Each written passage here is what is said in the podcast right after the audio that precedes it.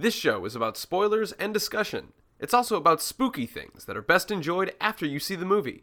So, any movie we talk about, we recommend you go see. You've been warned. All right, you primitive screwheads, listen up. What an excellent day for an exorcism. Horror. There is no shortage of monsters to haunt our dreams. Horror. You got red on you. They're coming to get you, Barbara. Horror. Alive! It's alive! Groovy.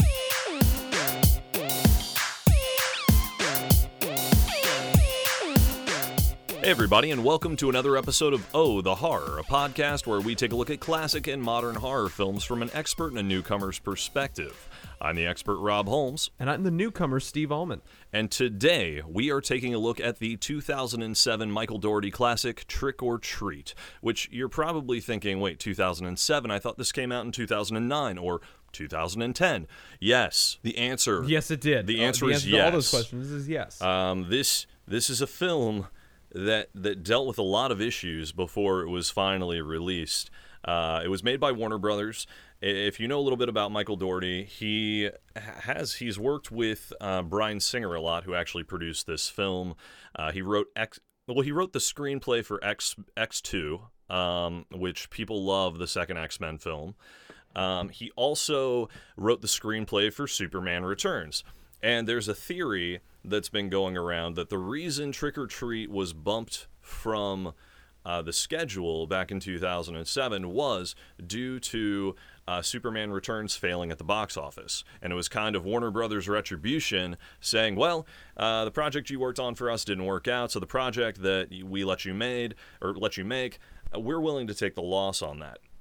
There's also the theory that it was going up against Saw 4 and they didn't want competition, but why would you shelve a film then for another few years and then basically release it on DVD? It, it doesn't So- make sense. So we, we, yeah, we're getting into a lot of the business side of the release of this movie before it even comes to fruition, really, because this this movie was very old at the time of its actual release. Like it seemed dated. This movie came out initially, like actually, actually in 2009, 2010.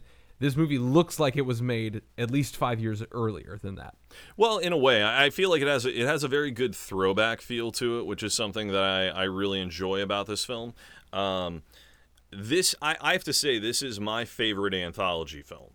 Out of any anthology uh, film that's existed, this to me is the most cohesive, tight knit, well produced anthology film I've seen, and I'm I'm expecting you to to not like it for some reason. No, no, no. I liked it. I liked Oh, this quite a bit. I like okay, this a great okay. deal.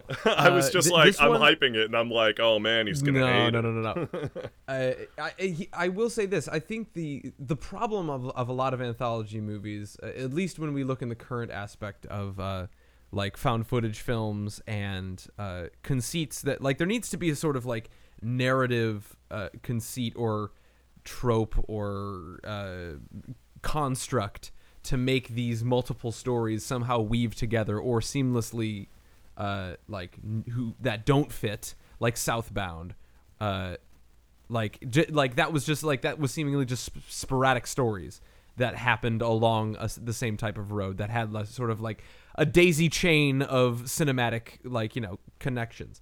Um, but this one uh, very much is in tune with a lot of the anthology movies of the 80s uh, specifically with the comic book tales from the crypt type uh, st- structure where we it's literally fro- ripped from the pages of a comic book from the uh, like of the same vein. Uh, it's it's a very very cheeky and fun uh, type of construct that is shown in the way the movie actually looks, and I think the more like I, this to me was just a wholesome movie. This felt so it felt pure. It felt like fun. It was nice. It was nice to see this. I don't know, like, I can't really describe. There's something. There's some magic about like early 2000s, like before, just like before Saw got out of control, before Marvel took in like a hold of things. Like when we when there were some movies that came out in the early 2000s that were like semi-successful and like the the typical types of the way a movie looked and the way that a movie presented itself. I don't know why, but like for some reason that just hits so well with me. Uh, and it, it's easily shown here where everything's just a little bit more lighthearted. Things aren't taken as seriously enough, but just enough so that we are all here along for this ride having fun. And Trick or Treat definitely nails a lot of that. It is, yeah, it is fun brutality because when you realize what is happening in this film at moments, it is very, very dark. It is very twisted. In, in another director's hands, this could be a very mean spirited film. Oh, absolutely, absolutely. Actually, um, because I could see, I can easily see uh, how you could sawify this, how you could edge lord this, how you can like, Yeah. you know, make it a lot of like, uh, make it too uh, dour and too sad and too angsty, uh, and it it takes the opposite of that. It seems bright, it seems colorful, uh, it feels stylized Yeah, in a I'm- way I'm- that you don't that it's not unnerving. It doesn't shut you out. It doesn't make you feel like it's taking itself too seriously. It's so fun Exactly. I'm, I'm very glad it's not Rob Zombie's Trick or Treat. You know what I mean? no Um, absolutely not Especially his later stuff. His earlier stuff was more fun. But but looking at this, uh, Michael Dougherty has put together such a fantastically interwoven story. Every you know, the beginning is the end is the beginning. There's uh, scenes that are intertwining as people are walking down the street. We see them, but they're going to be the focus of a story later. We're getting little bits of following um, Anna Paquin's character uh, dressed as Little Red Riding Hood throughout with her sister and their friends as they get ready for this party. And you know you're following a, a, another group of kids as they're going from house to house. You're following um, a principal who has a lot of skeletons in his closet and in his in his in his backyard. Um, because that story in itself is great and i like how they they intertwine everything from that because you have dylan baker. I mean the cast in this is stacked. Like you have a really good you have a really solid cast that i I was actually really amazed by. You have Dylan Baker, Anna Paquin, Brian Cox, who Brian Cox is good in just about everything he's in. You could have Oh, a terrible yes. movie, Oh, you throw. Brian Cox in it, and he he's gonna make it that much better. Um, you have Quinn Lord playing playing Sam, um, or Sam Hain, uh, who's the the ancient Celtic uh, deity, I guess. Of Mm, yeah. well, he's not a deity actually. He's he's more of the um, the spirit of Halloween, I guess. You know, um, in in in this film, that's kind of what Sam is in this. Sam is kind Right. of the protector of Halloween, the guardian of Halloween. If you mess something up in Halloween. Or not following tradition, he will get you because he loves Halloween and his head is a pumpkin. Um, and that's so I I love the so we we're mentioning all of these like seemingly sporadic elements and uh, again before when I say that a the the problem that I would have with most anthology movies is the fact that uh, they are not they are either too interconnected or not interconnected enough and uh, this is a perfect balance of while all of these stories are seemingly disjointed or like go from one to the other not really having that much connection to one another you see little bits of and elements because it's all happening within this small small town on the same night and playing with time in certain like aspects of that time to when it it culminates into a bit of a picture or a, a mosaic, if you will, that just is this weird messed up town of all of these crazy things. it's very i mean this is this is such an insane blending in in the greatest way possible i i just when I, when i'm watching this these stories intertwine uh, perfectly and it really ties back in from the and you know beginning to the end where you can almost just watch this film on loop and and just start piecing together that that perfect timeline um, with you know in the beginning with Leslie Bibb's character and Tahmoh Penikett, um, who I don't know if I'm pronouncing his name right because his name is I just look at it and I'm like, wow, that's that's that's a, a lot to say. Um, It- but, is quite a but I, bit. rem- It's I a few remember vowels, him quite a from few consonants. I remember him from Battlestar Galactica, and he was awesome on that. So I just love watching this and seeing him in this film.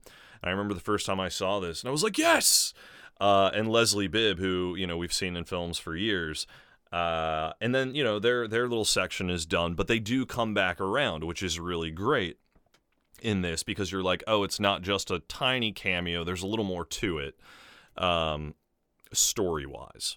All in all, very very short amount, but you know there, there's something more to it. Uh, and then we start, you know, that's our little opener of them getting back from. It's the end of Halloween. It's the end of the night. She's done with it. He is totally like, no, man, Halloween's great. Why do you hate Halloween? Let's go inside and have sex. And she's like, no, let's take down all these decorations. And he's like, nah, I don't want to do that. And she's like, chastising. He's like, you're just gonna play video games all day tomorrow. You're just gonna be a lazy little shit. And he's like, I'm yeah, like, yeah, yeah, okay. And so she's like, good, I'm going to take this stuff down then and go get the tape. So he's like, cool, all right, I'm going to have sex with my wife. This is awesome. Um, and she starts pulling down the decorations. And what's really great is that uh, Michael Dougherty knows tension. He builds tension right away as she's pulling down all the sheets because you're expecting something. And the build towards that, it doesn't do the jump scare thing but it definitely pulls the music up where you're expecting it to happen you expect it to happen it doesn't and in a moment of calm there's that that jump attack um and and it just goes brutal right away it literally goes for the throat right off the bat um, yeah, it's uh, it's it's a solid opening, and then uh, mixed with a great opening credit sequence. Like again, ripped from the pages of a comic book, has all these like poppy illustrations, uh, Comic Sansy fonts, and all that stuff. Knowing that you are clearly getting an anthology movie, if you are at all familiar with Tales from the Crypt or uh, oh my goodness, what was the other one that we reviewed? Uh, oh my goodness, I'm blanking now. uh oh creep show Creep Show. If you're familiar with Creep Show, of course, Creep Show. Taking the pages right out of those books, uh, and and then we start off with uh, with another great story, which is which I absolutely love. But it's uh, I, I like I would like to say that like this uh, uh, some of the dialogue here is very 2000s cringy. uh, well okay especially i, I this, like- don't i i don't know necessarily dialogue can be cringy no matter what decade it, it's in you know what I very mean? true, very true. I- but I given this, was one- in my formative teenage years, uh, I feel a, a special connection to this cringe. dude this was my like post college so i was well, yes, uh, 2009, yes, but I'm thinking 2005 when I'm, I was oh, I'm thinking so- 2007 for when the original slated release. So, but Right. sure. Anyway, I yeah, i there there's a little there there's a few issues with it, but you know now we start following we follow Sam through as kind of our, you know he's kind of like our our narrator, but not. You know, he's he's our little through line who's everywhere in all of our scenes. Our silent He's our- crypt keeper, He- crypt he- keeper. Yeah, he's will, our you know. fun info dump. Actually, I- if Yeah. I if I could kind of really like anything that's not like out of place in the town or like you don't know exactly where we are or who these people are supposed to be, Right. he'll like just kind of bring you up to speed in like the first five minutes of this scene. without saying anything. It's just more of him moving throughout the elements. So we walk through the town and we see where people are. We see Dylan Baker, the president, or the president, the principal of the high school, standing around carrying a bag, you know, waiting around for stuff. Um, and we're watching Sam move through, and we see, uh, you know, some girls driving around or walking through, going to get costumes. We see all this other stuff. These other kids going trick or treating. Um, and we follow this kid as he's going around, the kid from Bad Santa, going around punching pumpkins and knocking them down um, with his thing of candy, chocolate all over his face. And he he goes up to uh, the principal's uh, house, and it says, "Please take one." So he takes all of them, and turns around to see uh, the principal, uh, Principal uh, Wilkins, just sitting there, standing there, and looking at him, and they have this little talk, and he gives him this lecture, and he starts pulling out these knives that he went to buy. Looking perfectly 50s creepy. oh the way. man, it is perfectly 50s creepy because he he pulls that off so well. And you know, he pulls the knife out of the jack o' lantern and then just pulls one of these and you hear that shink noise, that whoosh, you know, uh because knives Very effective sound design. because apparently knives do that. But I always love when because apparently sometimes you can you can get a knife to do that. Or it's rare. It doesn't just I happen. mean, not out of a the air. pumpkin. I will say, there, it's not. It's not a eh, stone. No, exactly. It was a little, but I love, I love the noise. I love the reaction that the kid has, and he's eating all this candy. and then he just starts getting sick because you're expecting you're expecting him to just stab the kid or something. Something crazy is going to happen. And or, or you're expecting a razor blade in the candy bar, but instead this kid starts throwing up like his, basically his gut Gratuitously, Just like gratuitous, hilariously. just amounts of of chocolate and I guess blood mixed in there, vomiting this for a while until he falls over and passes out or dies, I guess, and he drags him out into this grave. There's this hilarious scene between him and his son where his son just starts yelling out the window at him. I By ju- the way, I love the comedy of errors here, where you're just Oh, like, I just so can't good. murder this kid enough. Like, and well, first there's a second body in there. He has already murdered someone else because there's already a body in the grave. So you're thinking, holy shit, what the hell is this? This guy's crazy, and he's a principal of high school. Okay, where's this going? Um, and throughout this, you hear a dog next door barking, and we have Brian Cox's character come out, and he ends up. Um, Mr. Kreeg, he ends up kind of like talking to to Steve Wilkins as he's kicking this kid who he thought was dead. like Charlie is is not dead anymore.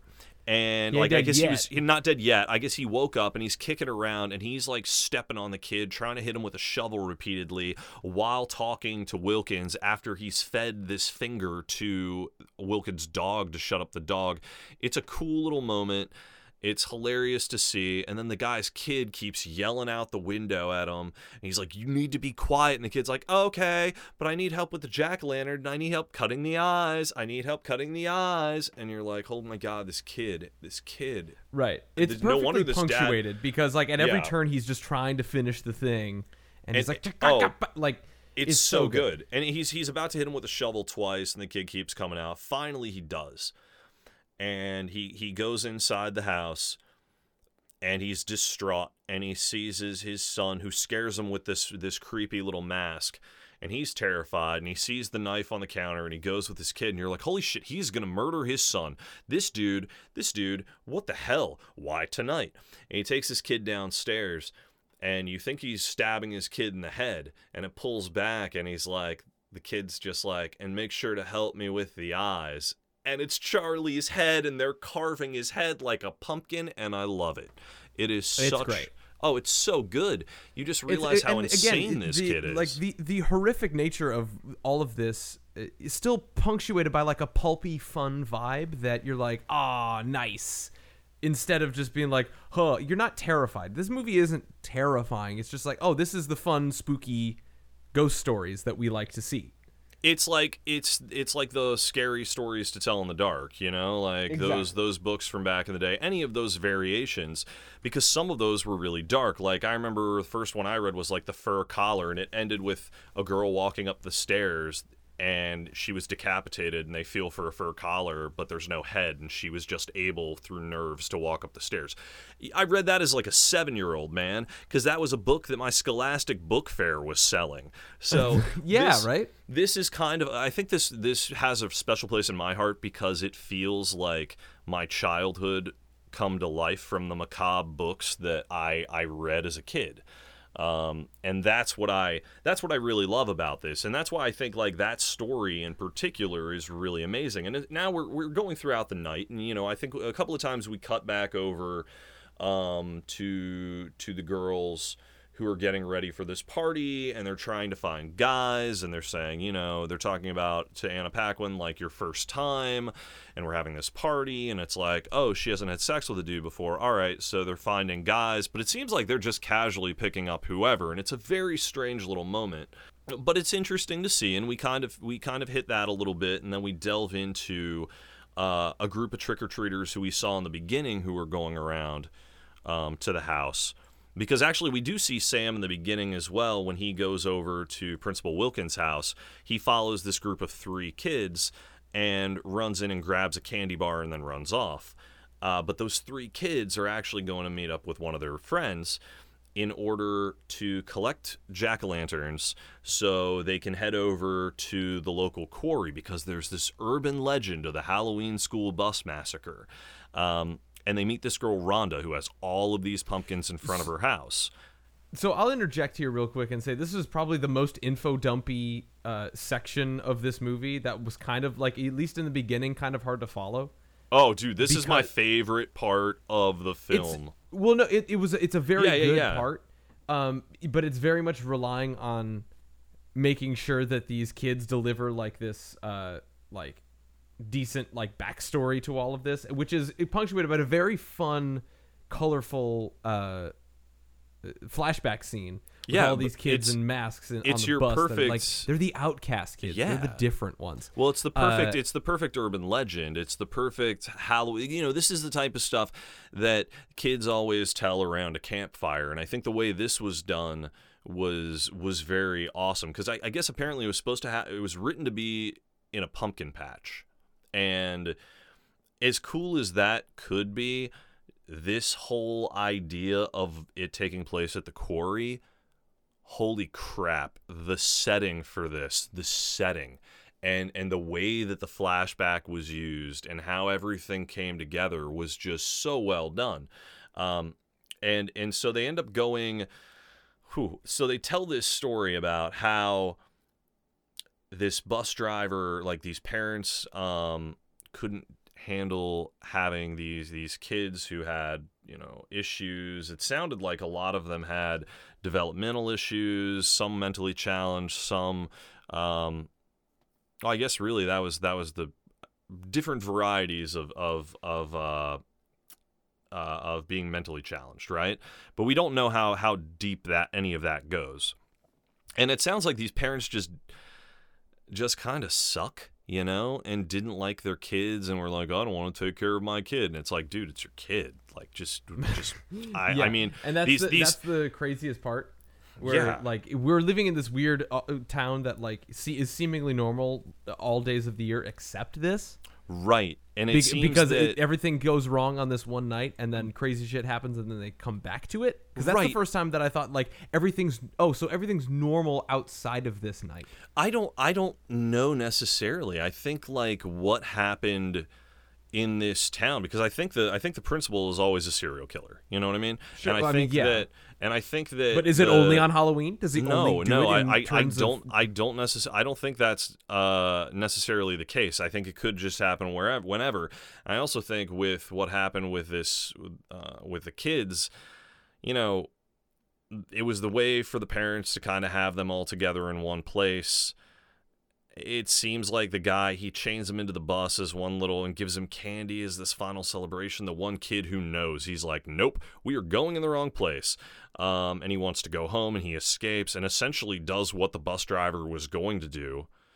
Uh, as he's trying to get the bus to go home, he ends up driving it into the quarry and it's so set this is one of the this the way she tells the story and the way that i'm watching it this time like i've seen this movie a lot but man it hit hard this time i felt so bad for those kids because it just it, it like what it, it just oof absolutely It was cold blooded. It was totally yes, cold blooded what that kid did. totally cold blooded. Well, to- totally And- cold blooded what the parents did to those kids. Like, why were they going to do that? And what the kid did was try to escape, and by accident ended up driving him into the into the ravine. That wasn't, you know, what he was trying to do. He was terrified trying to go home, and that's the saddest part about this is that it's just like it was completely unnecessary. And then now you know that like as you're going through this, you find out that the bus driver somehow escaped. He had been paid off um, to do this by the parents, which I wanted to see revenge against the parents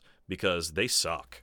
Um, Again, it's it, it's so it, it, the details in this Oh uh, my this one story in particular are so very rich because a lot of these uh, other ones are just simple. Yeah. uh, where it's just like a bit of a plot twisty, like bait and switch sort of a scenario. But this was like a straightforward revenge story. Oh yeah, well Uh, you start you start kind of finding out more of a history of this town, and and now I know I the town is now a character. The town has developed itself into that because there's a lot of weird shit happening in this town, and yes, maybe it all happens on Halloween, but I think there's more to it than just that. Um, anyway, at this at this point, uh, th- they all go down. We see the bus there, and it's it's out of the water. There's all the the jack o' lanterns around there. Um, three of the group went down in this elevator, this creepy, creepy old school elevator, just adding to the foggy ambiance as they go down to the rock quarry, and uh, they leave Rhonda and one of the and this kid Chip up there. And uh, all of a sudden you see them holding their jack lanterns. They're screaming and freaking out, and Chip and Rhonda are ba- on their way down there, and Rhonda's like, "All right." I'm you stay here Chip. I'm going to go check things out. Because you know she's she's being the brave one. She's the outsider of the group. They just kind of brought her along and she's trying to you know be brave in this. Well what do they do these things come out of the ground and start attacking her and it turns out to be them playing a prank on her just to mess with her and it's super fucked up because she is genuinely terrified. I mean there's just full on fear. She gets her glasses broken and the one one of the girls who's there uh, is just kind of pissed off about this whole situation that oh we scared her but oh uh, to one of the kids oh you you um told her it was a prank and now you're you know helping her out and defending her and all this shit uh, she kicks in the final jack-o'-lantern and i guess that brought back all the kids as zombies the who drowned in the bus and they just it's such an awesome moment because these kids freak out and they run back to Rhonda. Rhonda's already in the elevator and she is like, without saying a word, basically is like, fuck you, takes the elevator up, and you hear those kids get ripped to pieces. The sound design on Perfectly- that. oh, perfectly orchestrated, great timing on this So uh, story. It's really really cool. Uh, I think the this is where we're going to talk into like the nice design, uh, especially with this next story because we, we kind of glossed over Anna Paquin's like kind of introduction into Well, this movie it- it- like, it- we're, yeah, we're it's- talking about these stories like we'll, we're talking about the stories on an individual basis, but the great genius about this movie is uh, seemingly in between all of the these like hard set individual scenes every once in a while we will cut away to maybe like two or three minutes Yes. worth of some other scene that is tangentially happening just to make sure that you know that this is happening at the same time Yeah, exactly. like Laurie Uh, and you has never- been we've seen Laurie 3 or 4 times in the film so far, you know, picking out costumes, um, you know, her, her sister and her friends meeting different guys that they see at different places, walking through the town, kind of they're interspersed as we're going from one place to another. They kind of help with that transition. Very Um, true. And yeah. Mm-hmm. uh, so, like, when I talk about the design about uh, a lot of these kids, it's very much uh, the the design of those zombies, the design of the uh, Oh, yeah. as we as we need to move along for the sake of time, uh, werewolves that will be Holy that we'll be yes. seeing that we'll be seeing very soon. Let's just Yeah. quick talk about Anna Paquin's story because I think this is probably one of my favorite, like, uh, again, very Yeah. early two thousands esque uh, reveals here. So yeah, she finds a guy. This guy starts following her. He's wearing a mask. He's got this vampire costume. We've seen him attack and murder a woman in a little side scene already, wearing this mask with these vampire fangs. So we're like, okay, this guy's legit a threat, and he starts to follow her around. At one point, he gets to her, and you see him bite into her, and you're like, holy shit. And you hear a ton of screaming, and you're like, all right, well, I guess Laurie's done, and her sister and her friends are about to get murdered as well. Um, and then we see a, a, a little, you know, the Red Riding Hood costume fall from a tree next to the campfire where her sister and her friends are. And it's like, oh, shit. And the girls walk over and they pull the thing, and it's the dude in the mask with the vampire fangs. And Laurie just walks right in, and their sister's like, What took you so long? And they pull the mask off, and it's the fucking principal Hey, hey, hey! And it's awesome. And then he's like, "What the hell is going on? What's going on?" And he looks around, and there are bodies fucking everywhere. All the guys have been shredded into pieces. And then we get Marilyn Manson's "Sweet Dreams" going in as there's this insane. So that's the most that's the most two thousands thing about, about It this whole movie. it- but that's like an that's like '96 was when that song, his version. Of I know, but, out. like, he- he it's had his very moment. sure, and but it's very it's very 2000s y. But it is such an awesome moment, probably the best use of that song. As this transformation happens, and it's not your typical transformation. They start to strip, but then one takes a nail and instead of undressing her, takes it and cuts down her back like she's unzipping a dress. And you see this peel away as the fur comes underneath. They take their skin off like it's a costume and become these full on kick ass looking werewolves. It Like- is so, so I, I keep I, for some reason we keep harkening back to whenever there's a good werewolf transformation like we will openly critique this. This i think this one is like on par with american werewolf in london only because of the effect. It's the effect of pulling the skin off like a sleeve like a like a sock like it's something that's like just dug up underneath rather than like hair growing or uh like skin turning dark. It's literally just like tear off your person to become this thing and like have a spine pop out of you so cool so, I, I s- I so have to say it is definitely one of my it is the, one of the most unique and creative transformations that I've seen. The only thing that I would say prevents it from being as good as something like American Werewolf is there are a few moments of CG transformation in the face and stuff, but that's it's minor, right? But that would be an argument. yeah with the any, Anna Paquin face as well right? And that would be overall Oh, overall, yes, the aesthetic. Holy shit, man! Just it's so good. It's so well done. It's a fun scene. And you realize, like, nothing is as it seems in this film. They were, you know, wolves in sheep's clothing. And exactly and to complete the metaphor yes it really does, and it's so good. And they hint at that throughout that they are werewolves. If you watch it, half the lines in there are all about, you know, eating stuff or stuff tastes the same, and it sounds all sexual, but you realize no, they're just eating people. Um, so good. And then we finally get to, uh, we get to Craig or Kreeg, and Kreeg. Ooh, man, this is that full wraparound story. Because Sam just watched all that werewolf stuff happen. Because Sam's cool as shit. And he's like, yeah, Halloween. And I guess they like him too. So then we go cut back to Kreeg. And Kreeg is, you know, at his house scaring kids away. He, his dog is decked out with all these light things to make him look like a, de- a demon dog. And we see how all of this stuff starts relating throughout. We see the beginning of the scene where uh, he goes outside and sees the principal digging up the grave. So we start tying in the timeline of where all of this is taking place. Which, Uh, by it- the way, it's not, the movie's not basking in this in this fact of No. like trying to think of how clever it is because to this scene it was just some innocuous. Eh, what are you doing? What? Huh? Okay, and then moving on, where it's not Yeah. even nearly as funny as as it was in the first scene. Uh, because a lot of times, again, in movies that like to play with time or play with uh, like revamping scenes from a different perspective, it always seems to be a bit uh, masturbatory, a little bit, just to be like, oh, look, see what we did here. Oh. Yeah, exactly. um, but no, this one, this one does it so well, and then it's basically him. We, we find out that he's the bus driver. You know, we see that he's been he's been burning stuff. He's been depressed. He's become this this crotchety old man, and it's because he's been living with this guilt for years uh, of killing those kids.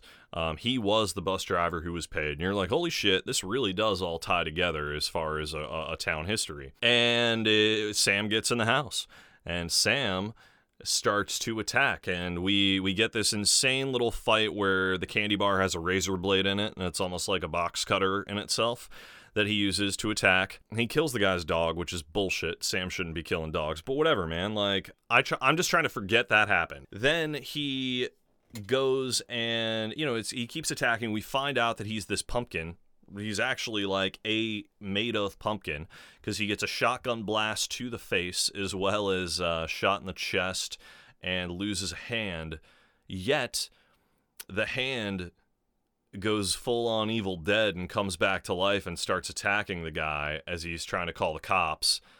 And I love it because they definitely go with a John Carpenter's The Thing of the, uh, you know, what in the fuck type situation, you know? Uh or no the whole no the line the uh you've got to be fucking kidding me like when he Oh, sees it's the so hand good. yeah he's like oh you got to be fucking He's like, kidding "Well, me." damn, and it's well, so iconic in that moment and it's just so cool to see because it's this um you know you see the tendrils hanging off and it runs back over to the body and kind of wakes up Sam who comes back to life, heals up, the, the hand goes back on him, he puts the sack back on, uh, grabs his, his uh, lollipop, takes the bite out of it, and goes to attack and ends up hitting the dude's can- like the candy bar that he gets on him because he's falling down the stairs. He's gotten cut to shit. Like Sam has set up a shit ton of traps for this guy He's so- too. He's so he's so great at Oh, acting good. exacerbated at every Yes. time. Again, comedically so. At no point like I, it's gonna sound bad, but I never felt like the movie was in any actual danger. I never really felt tension, more or less. Like I didn't feel tense during the scene. I didn't feel uh, like I felt like I was watching something that like again was fun. Well, you're rooting more for Sam. Yeah, I mean, Yeah, but like I was like, it, it, it's interesting because when we watch uh, th- movies like this, we want to feel some sort of like hard pressed, or the movies typically want to like force us to have this like hard pressed emotion of Yeah. like this is scary now, or like this is supposed to be tense. Um, but I, but when he was crawling up to his bedroom and all the blood was like trick or treat, give me something to, like okay, all right, how's he gonna get him? Because that Mm-hmm. was the bait and switch. How's he gonna like? Oh, and he slices as a kid, like ah, great. mm, yeah, Like that's like that's what I like to see. yeah, and there was uh, it's it's just a lot of fun back and forth. There's really cool moments to it. You know, it is that you, it's a character who's not going to die right away. It is kind of playing it out as a cat and mouse, batting him around for a while until he gets what he wants. And really, he just wanted a treat. It was trick or treat, trick or treat, and he got his treat, which was the candy bar. And then he he leaves, and we have that moment where it's fun to see him. Um, we that is right at the moment we get the reveal that Kreeg is the bus driver. Until that moment, we don't really know. But then at that moment, we're like, he is. Uh, later, we see him giving out all this candy to people, and it's it's a nice moment. You see, oh, he's learned his lesson. Um, and then we see the characters coming back from their night at Halloween before Leslie Bibb's character gets killed. We see her blow out the jack o' lantern, Sam look at his lollipop that he took the bite out of, and be like, okay, and then heads off to do his thing. Uh, we have the girls basically, I guess, leaving town after doing their massacre. They're in their car. Um, we have all these other people, you know, going off to do their other stuff. The kids uh, the girl who's the witch coming back to her house after all this, Dylan Baker's son just sitting there waiting for his dad to come home. That ain't happening. Um, and it, it's just really cool. It's this final moment where you're like, it all comes together. He closes the door, he walks away, instantaneously knock on the door. It's the kids coming back to get their revenge. And the and the one kid says, Oh, it, but I I thought it was it was, but at the same time, it's revenge, man. And this guy would never actually have a, a good life. He would always be haunted and tormented. Um, and the kid, the one kid, just that final line, it's perfect.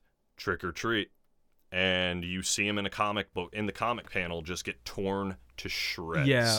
This and, and like again, I it- of course this wouldn't be like a horror anthology movie if it wasn't if it weren't for an ending like that. But like I actually I honestly felt bad for that because I was like, oh, like what would have been really nice is like if all of those spirits like forgave him in like kind of like an earnest like like they like give him treats or they like hug him in some way and it's like so this like sort of like don't live in guilt it wasn't your fault kind of a Yeah, but they they also Uh, just murdered a bunch of children. They did, they did, and that was for like, really right, no right, for right. really no reason. So, except for kicking in the jack lanterns and scaring the shit out of a kid, which I could see. Okay, don't do that, but they they still come to kill him, and they they do because everything else in this pulls no punches. They kill kids left and right in this film, more so in any other.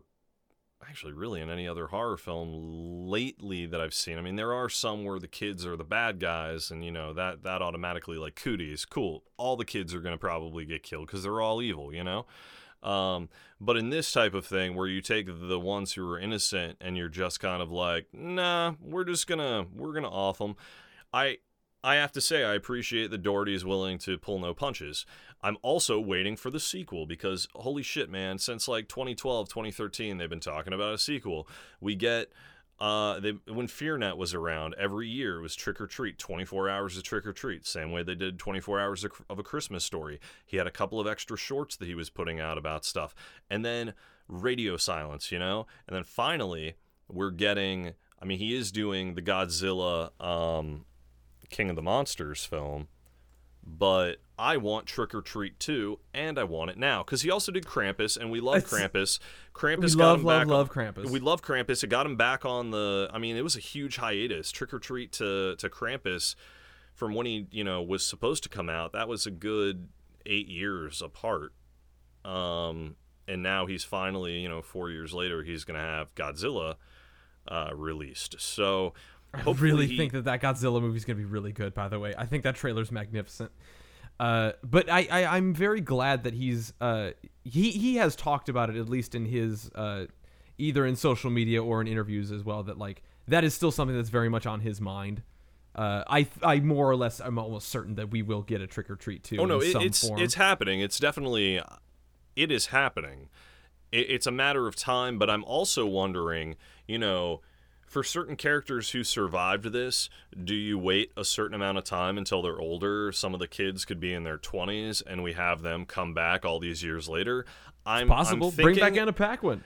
Well, I'm thinking bring back Anna Paquin, bring back um, some any of the characters, uh, other ones who survived. So let's see, we have, ooh gosh, who else was who else survived? Um, the the witch girl, uh, she ended up making it through, and then the son of Dylan Baker's character as well. So you know we could end up having those characters coming back later um, in their 20s or whatever. You could have uh, Tahmoh Penikett's character come back in this town and kind of the dealing with the events that happened all these years ago or something, or it's just another anthology dealing with different people. It doesn't matter. There are so many options. But the fact remains, this movie is amazing, and everyone needs to see it, and everyone needs to own this film. I I would agree. I think this is a absolute blast of a movie. Yes. It's it's fun. Uh, there like anybody who even says remotely that they're not into horror movies, you like this is one of those ones where I'm just like you can just sit down and have fun at a spooky story or like just this weird fun manic crazy thing that they've just made. It, it's it's so like this is base entry horror movies for anybody. I could Oh, easily yeah. recommend this to anybody. Uh, despite all of its its gore and brutality inside it, like it, it is fun first and foremost, and Yes. everything else uh, is just gravy. Yeah. Um, so this is a full recommend from from me. Obviously, this this is one of the best. So that's gonna that's gonna do it for us this week. Uh, next week, oh man, we we're gonna go full Goldblum. Um, oh, I can't! I've been waiting. I've been dude, waiting ni- so long. 1986's Cronenberg's The Fly. The masterpiece itself. I love this. I, I love it. Now everyone needs to see it immediately. Um, yeah, it's honestly like full disclosure. Like we're all just going to be talking about how much we love The Fly for an entire episode. This isn't going to be a, some sort of mystery of like, oh no, are they going to end up not liking The Fly? Of course, we're going to like The Fly. I mean, it's probably going to be predominantly talking about all the cool special effects and the techniques that they used because there's a lot of them, um, and there's a lot of documentation on it too. So there's a lot of stuff to watch um, in preparation for this as well. So YouTube a bunch of these effects, especially the hand dissolving. Just just do it. It's super cool. Uh, but we're going to be talking about that next week. Um, so anyway, we we just uh, yeah, we appreciate you guys listening and. Um, yeah, talk about some of the social media stuff, Steve. Oh yes, uh, we we have social medias, of course. We have Twitter, we have Facebook at Oh the Horrorcast, uh, as well as an email address at Oh the Horrorcast at gmail.com. Send us your suggestions, well wishes, praises, and everything you'd like to send. Just be nice about it. And uh, if you want to, please give us a review on iTunes. That's going to really help out the show. It's going to have more people listening to the show, and we always like to have new listeners and faces to the fandom, as it always were. Uh, but thank you again so much for listening. Until next time, I'm Steve Allman, And I'm Rob Holmes. and we'll see you next time, everybody. Look at me, Damien. It's all for you. Come, it is time to keep your appointment with the Wicker Man. When there's no more room in hell, the dead will walk